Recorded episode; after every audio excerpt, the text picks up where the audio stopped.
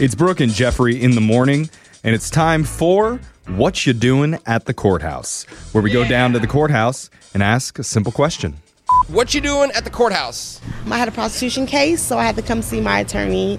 I got called with advice. He offered me $200 for services, and I said yes, and he pulled out his badge and took me to jail. Well, I mean, duh, right? I mean, what were what were you doing out there? Well, I was on my way home, and he put over and offered that. I mean, who wouldn't take that offer? So I took the offer.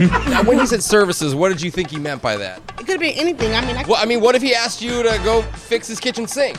awesome. 200 bucks. That's awesome. You would have done that? I would have done that. Any services? Any services? I would have done 200 to get my nails and feet, eyebrows, eyelashes did, and probably a new pair of shoes. Ooh, uh, see, but this is gonna be bad because if you do all that stuff to you, you're gonna look cute, and next time you walking down the street again, someone else is gonna pull over thinking you're a prostitute. Well, it is what it is, and hey, it could be what it be. Oh, wow. I didn't. Businesswoman. That's like a new life motto. I feel like Yeah. she should be the next handyman. Like she should open up a company, Yeah. handyman company, Mm-hmm. and just anything you need. yeah. Yeah, 200 bucks flat rate, any service that you want. service Yes. At all. Just really runs the gamut. She is a real renaissance woman right She there. is. Yeah. But I'm Jack glad that of that all happened trades. Yeah. because I definitely would have accepted $200 the same way, not knowing any better that it's illegal to do that. yeah. So thank you to that woman for doing a public service. What you doing at the courthouse? Uh, I am now a newly uncle for my adopted um, nephew. That's it. Yeah, Wow, congratulations. yeah. My uh, brother and sister-in-law have uh, adopted uh my nephew now, and we, we were here for the ceremony. It was awesome. Okay, so what did that ceremony uh, look like? It was like a marriage ceremony kind of thing?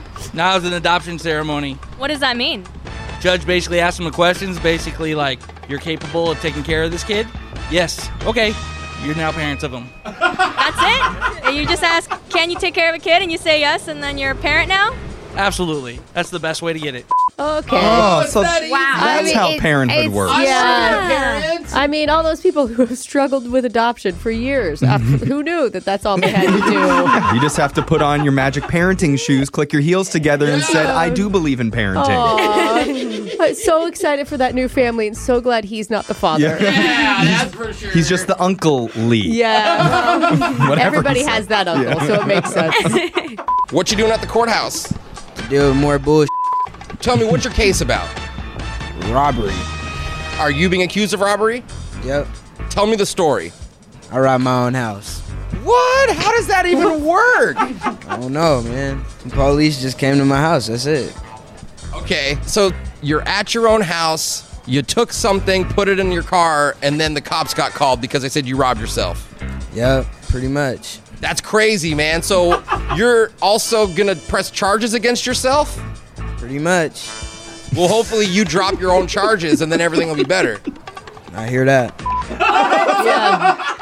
I feel like there may have been more to that story that he wasn't telling us. I don't know. The environment that we're in these days, I actually believe him. He was I'm that like, bored. okay, maybe it happened. I don't know. He's like, I would drop the charges, but I feel like I might have done it. Yeah. No, I- I'm investigating. I have surveillance of myself in my house.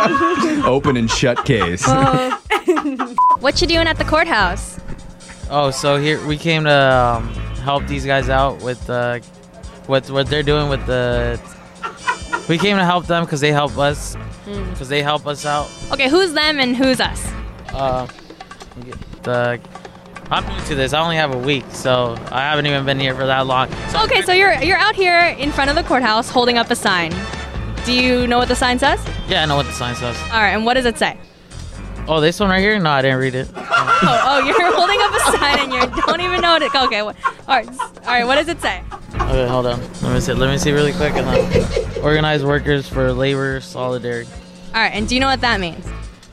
What it says, right? I still don't know. Hey, he found himself a movement. Yeah.